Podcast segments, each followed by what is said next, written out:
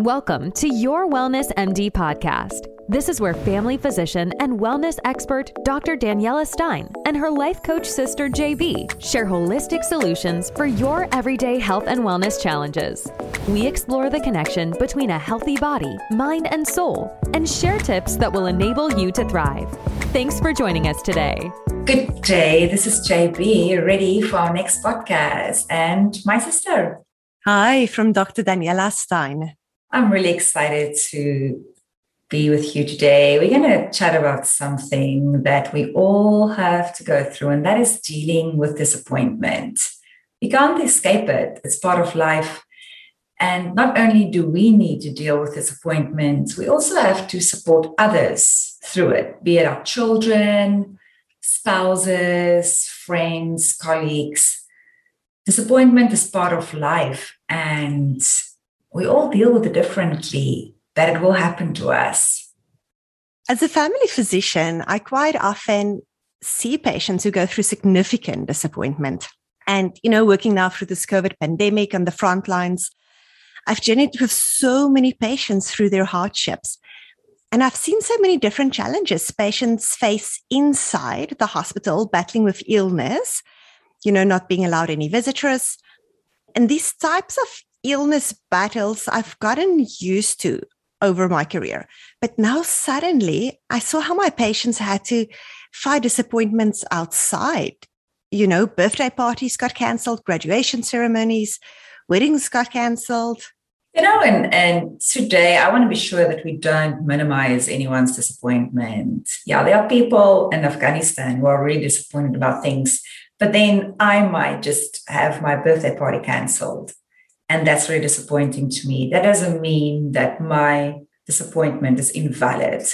And that is big to me in my world. So we want to be really open and patient in terms of giving everyone the space to feel their own disappointment and deal with it in their own way. But you know what? I, I often feel people don't give that space to themselves.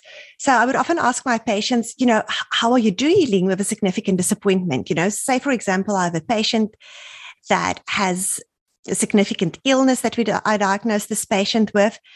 And it, it honestly feels to me, since this pandemic started, that patients would be so quick to say, oh, no, but it's not so bad. Other people have it worse. Or maybe I'm just becoming more aware of it, you know, how my patients do deal with disappointment. But I honestly feel as if since this pandemic, my patients have been reluctant to acknowledge the severity of what they're going through, quickly pointing, you know, to people that has it worse. Same happened to us at my hospital within our physician group. We've been working so hard through COVID, but we would be quick to say, oh, but at least it's not as bad as our hospital. You know, initially with this pandemic, things were quite bad in in um in Italy. Then we would say, oh, things are bad. Yeah, we don't have enough P P E, but at least it's not as bad as in Italy. Then New York went through that period last year where things were very bad there. And we'd say, oh, it's bad, but at least it's not as bad. And then at a certain point, I my hospital is outside of Toronto. And we have our neighbor hospitals in inner city Toronto had worse COVID cases. So it's kind of cohesively as a hospital, we, we never sat down and said, this is very hard what we're going through. We always just say, oh, but the people next door has it harder. And they do have it harder. They definitely ha- had it much harder than we had. And not just collectively as physicians. Say, for example, I can think about a patient who I had. And I, I I blocked my afternoon off because um, she had recurrent cancer, which I diagnosed, which was quite a big shock. She we felt she was cancer-free. I went to her, her hospital room, sat down with her to understand how she's dealing with it and how we can talk through it. And she would say, oh, no, other people has it worse. I'm good, you know. But her diagnosis is still devastating. You know, it's a life-changing event to her in her life. It's her world that's turning upside down. Or, or specifically during COVID, some of my patients are taking the longest time to recover, really impairing their quality of life. And they would often say, oh, but I shouldn't complain. You know, other people died or other people are still in I C U. At least I'm out of I C U. And it's true. There'll always be people of worse than us, but, but your disappointment is still a big deal. You know, saying that other people has it worse doesn't really make it better for us. And life is full of disappointments, as you said. There's big ones, little ones. When when you drop an ice cream on the floor, it's a disappointment. The fact that you've survived worse things doesn't doesn't minimize the fact that you don't have an ice cream anymore. You know, I, I developed a way of dealing with disappointment. I three think, and that's through a lot of reading as well, I think there are three critical phases to dealing with disappointment. But before we get into those three critical phases, I know that you've had a big disappointment recently, and, you know, we're talking about matters of life and death. We're talking about people with life-threatening disease, but many people in the world, I maybe say most people in the world, have things that are not life-threatening that happen to them, and I do want us to discuss it. You had this big disappointment about your triathlon race very, very recently. Yeah. Will you please share that with our listeners and just give a little bit of background why it was such a big deal to you, to contextualize it? Okay, so I do triathlons. I love doing triathlons. So a triathlon is where you swim, and then after you swim, you bike, and then after directly after the bike, you run, and it's all in one race. So I've been doing track and field since I was six years old, Jeanette, and I remember you, you always loved running and you really inspired me. So you would get up first thing in the morning and go for a run and, and tag, we're four siblings and Jeanette would tag all of us along. And then we really loved running. Cycling was a big part of how we got around. We would cycle to school and back, cycle to our all our extracurricular activities, and swimming. We loved swimming. My dad is a phenomenal swimmer, and he's actually built our own pool so that it's a, a very long pool where you can do proper swim laps. So we, and Janity, you're a big swimmer. So we, that, that's, that's really something that I feel when I do triathlon, it kind of re- reminds me of my childhood, things that I can do to just run free. I really enjoy it. So of course, I gave everything I had. I, I first had to have a sit down with my husband. So I'm a doctor. I work full time at a hospital. It means that I work long days. I, I work evenings. I often work through the night. We have three little children. I'm president and chair on the board of directors of the Oakville Senior Citizens Residence, and I serve on my hospital council. I that year I even coached my daughter's soccer team. So my schedule was pretty full, you know, even before major triathlon. So I had to sit down with my husband and and ask him what does he think, because my triathlon training would be predominantly hard on him, harder than on me. And oh, my incredible, wonderful husband, you know, who also owns his, owned his own business at the time. He works full-time, and his plate was already full with our three kids, and they're all participating in all different act- sports and activities. My husband graciously committed to supporting me to make my triathlon dream a reality. So it was August twenty nineteen when I qualified for the World Championships triathlon, and I started training right away. I signed up with a coach, Cindy, from Cindy Lewis Pro Team. Then the World Championships of August twenty twenty got cancelled.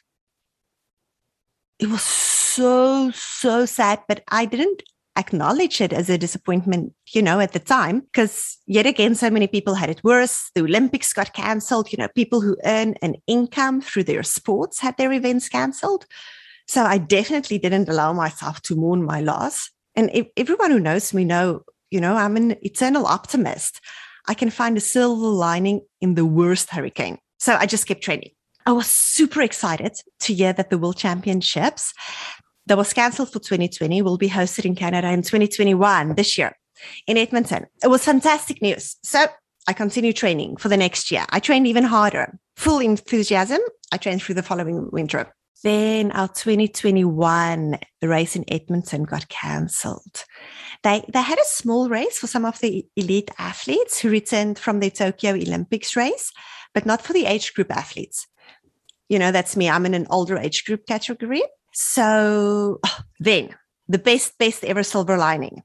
Ironman got permission to host the Muskoka Ironman Triathlon this last weekend of August in twenty twenty-one. So this was the only Ironman race that took place in Canada this year. And I know you guys in the States have Ironman races all the time, but yeah, our Canadian border has been closed the past eighteen months. So we, we didn't have a way of participating in races in the States. That was not an option for us. Our Penticton Ironman race was cancelled. So I worked very, very hard for this race. I was so ready for this race. And I, I would, at night when my family's sitting around the campfire late at night, I would go to bed early, get early up in the morning, you know, train. I was, I was all in. Then the disappointment.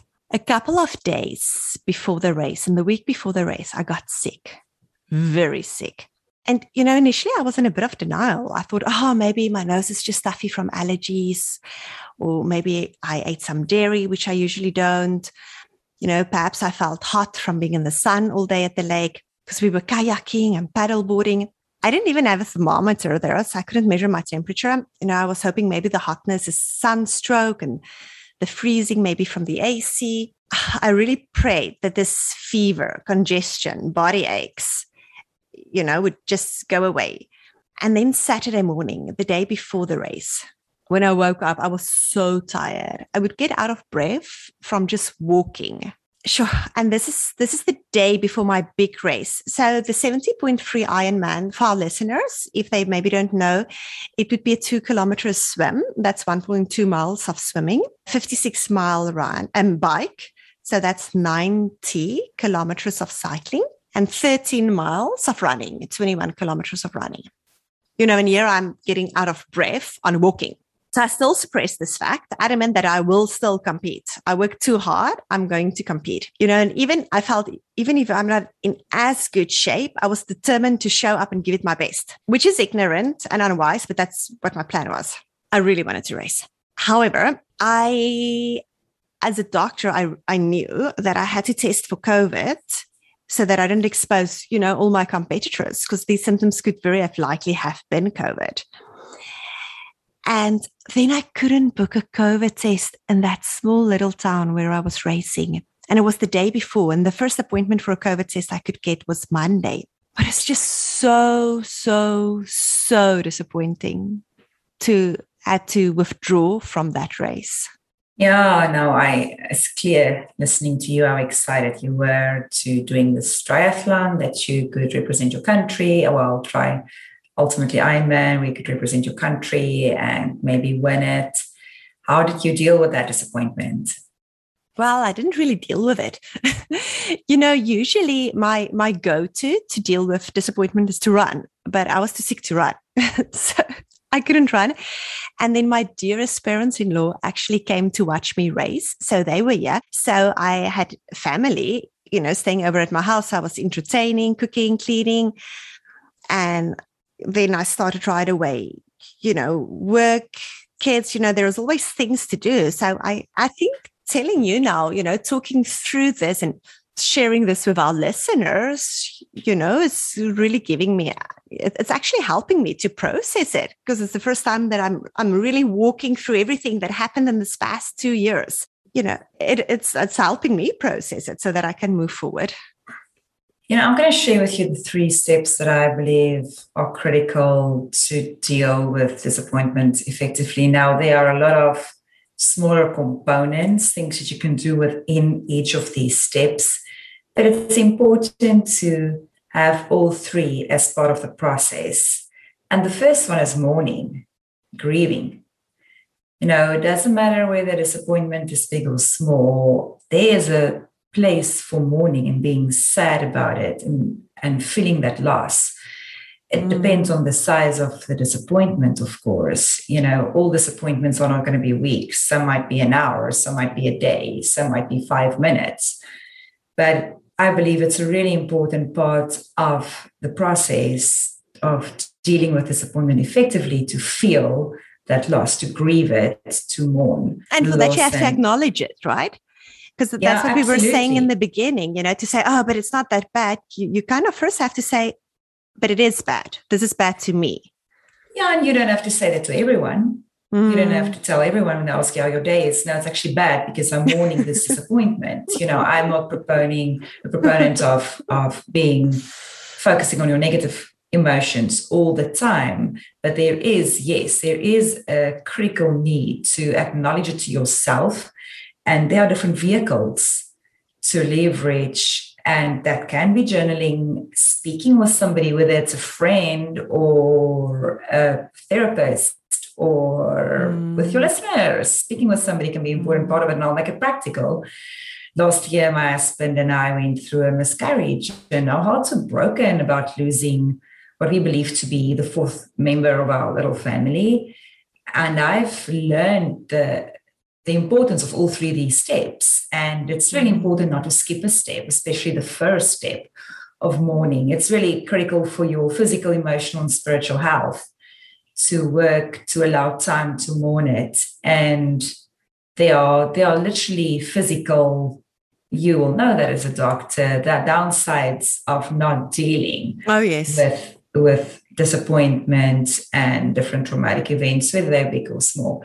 For example, once we had the news, we went to a coffee shop. I had a big cappuccino after not drinking any coffee for a long time.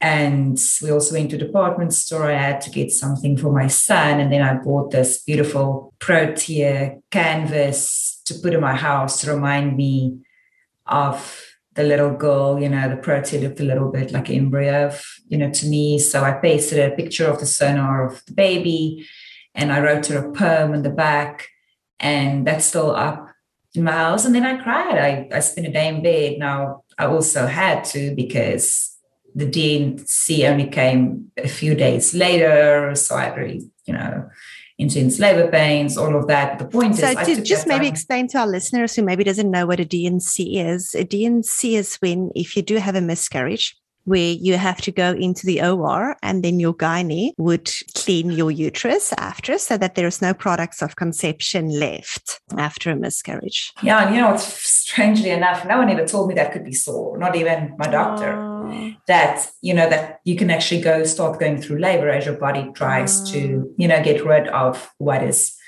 Um, used to be human life and now not. And but the bottom line is those were just a couple of steps, things we did, but I dealt with it. Yeah, I'm still sad about it, but I'm not mourning it. I don't feel it's, it's having a negative impact on my life, because I've dealt with it mm-hmm. by mourning that. And I, I remember how I grieved it. Mm-hmm. And then I think the really other second critical step in the process of dealing with this disappointment that's been proven many times over by many scientists over the years is the impact of gratitude. So mm. within your process of dealing with disappointment, it's absolutely critical to ensure you practice gratitude. Now, depending on what your disappointment is, doesn't mean it needs to be the first thought.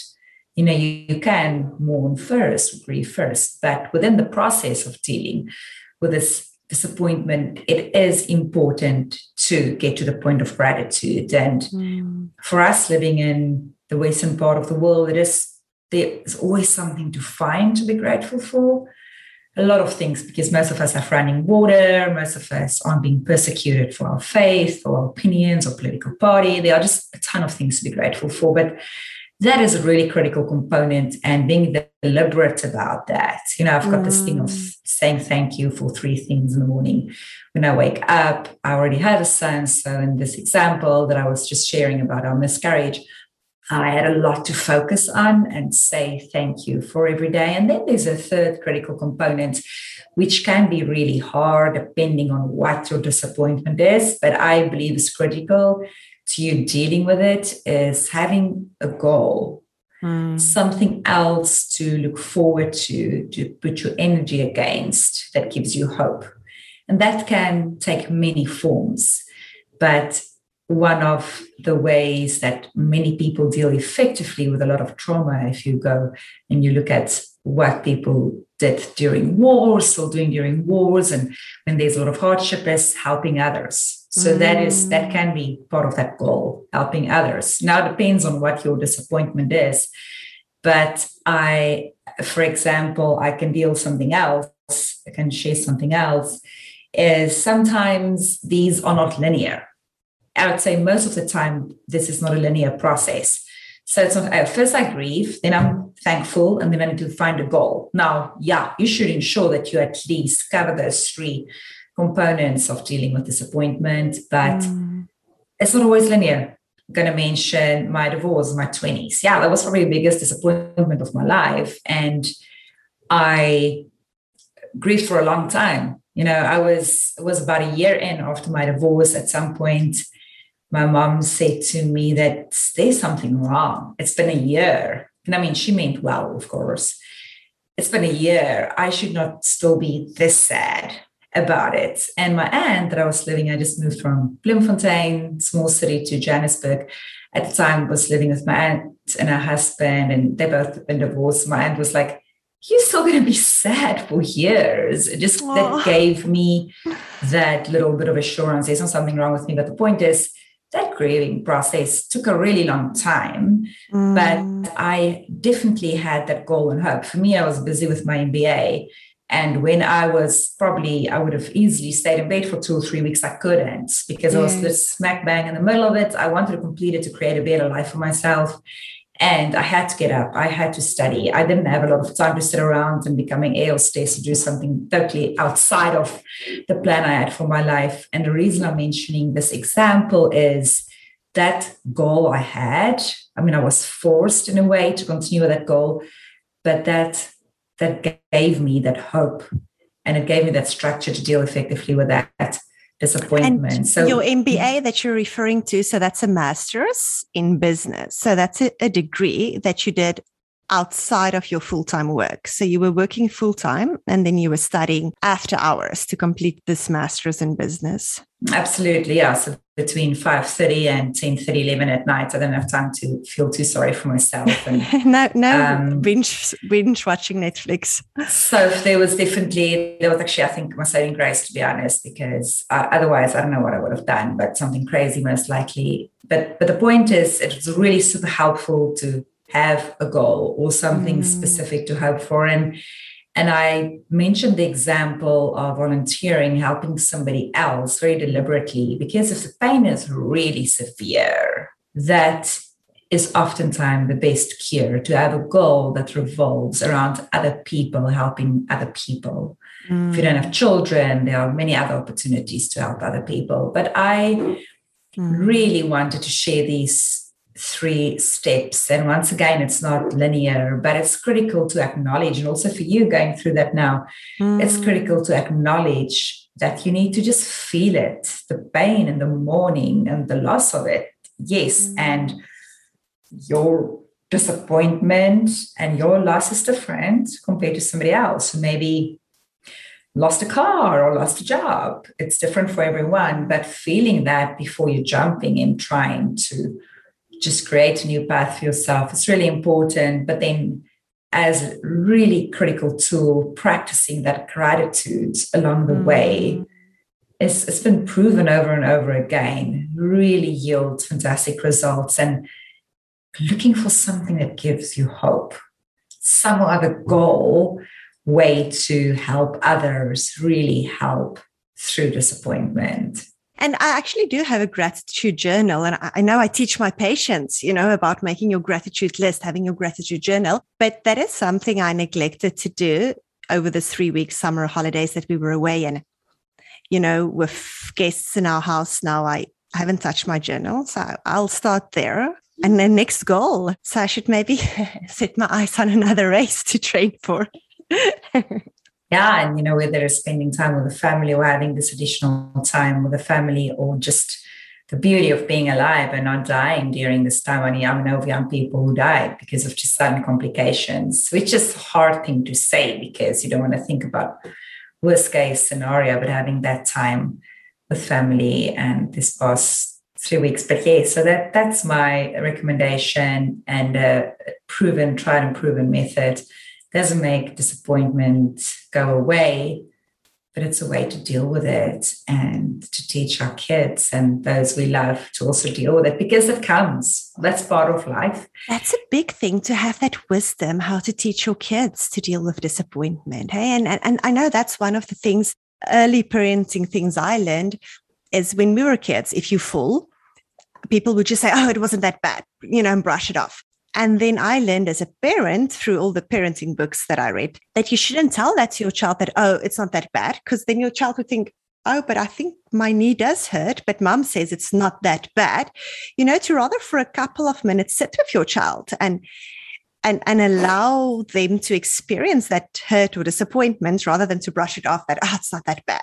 So depending so, on the size of it. Exactly. I mean, you find want to find the balance, you yes. know, you don't have to create a big issue out of everything, but when there is something to mourn or grieve to about. To allow yeah. them, yes, to experience Absolutely. that disappointment. Well, this is so I really enjoyed our conversation about dealing with disappointment, because that's just part of life, but ensuring that we allow ourselves a space to grieve, and then be, being deliberate about finding things to be thankful for, grateful for, and finding a goal that gives us hope. It's the way that's worked Thanks, for me. J B. Thanks. I really enjoyed this. Thanks for giving me the opportunity to share. Thank you to our listeners. If you enjoyed this podcast, please, or if you know about a friend who might enjoy it, please forward it. Please like and subscribe. Leave your reviews. And we always love to hear from you. If you have any recommendations for new podcasts, what you want to hear about, what you want to learn about, send us a message. We really make effort to respond to all our listeners. Thank you, Doctor D. See you later. Bye. Take care. Thanks for spending your time with Your Wellness M D Doc Daniela and J B today. For more episodes, subscribe to our podcast. We would love to connect with you at info at wellness m d help dot com. And remember, you were created to thrive. The content of this podcast is not intended to be a substitute for professional medical advice, diagnosis, or treatment. Always seek the advice of your physician or other qualified health provider with any questions you may have regarding a medical condition. Never disregard professional medical advice or delay in seeking it because of something you have heard on this podcast.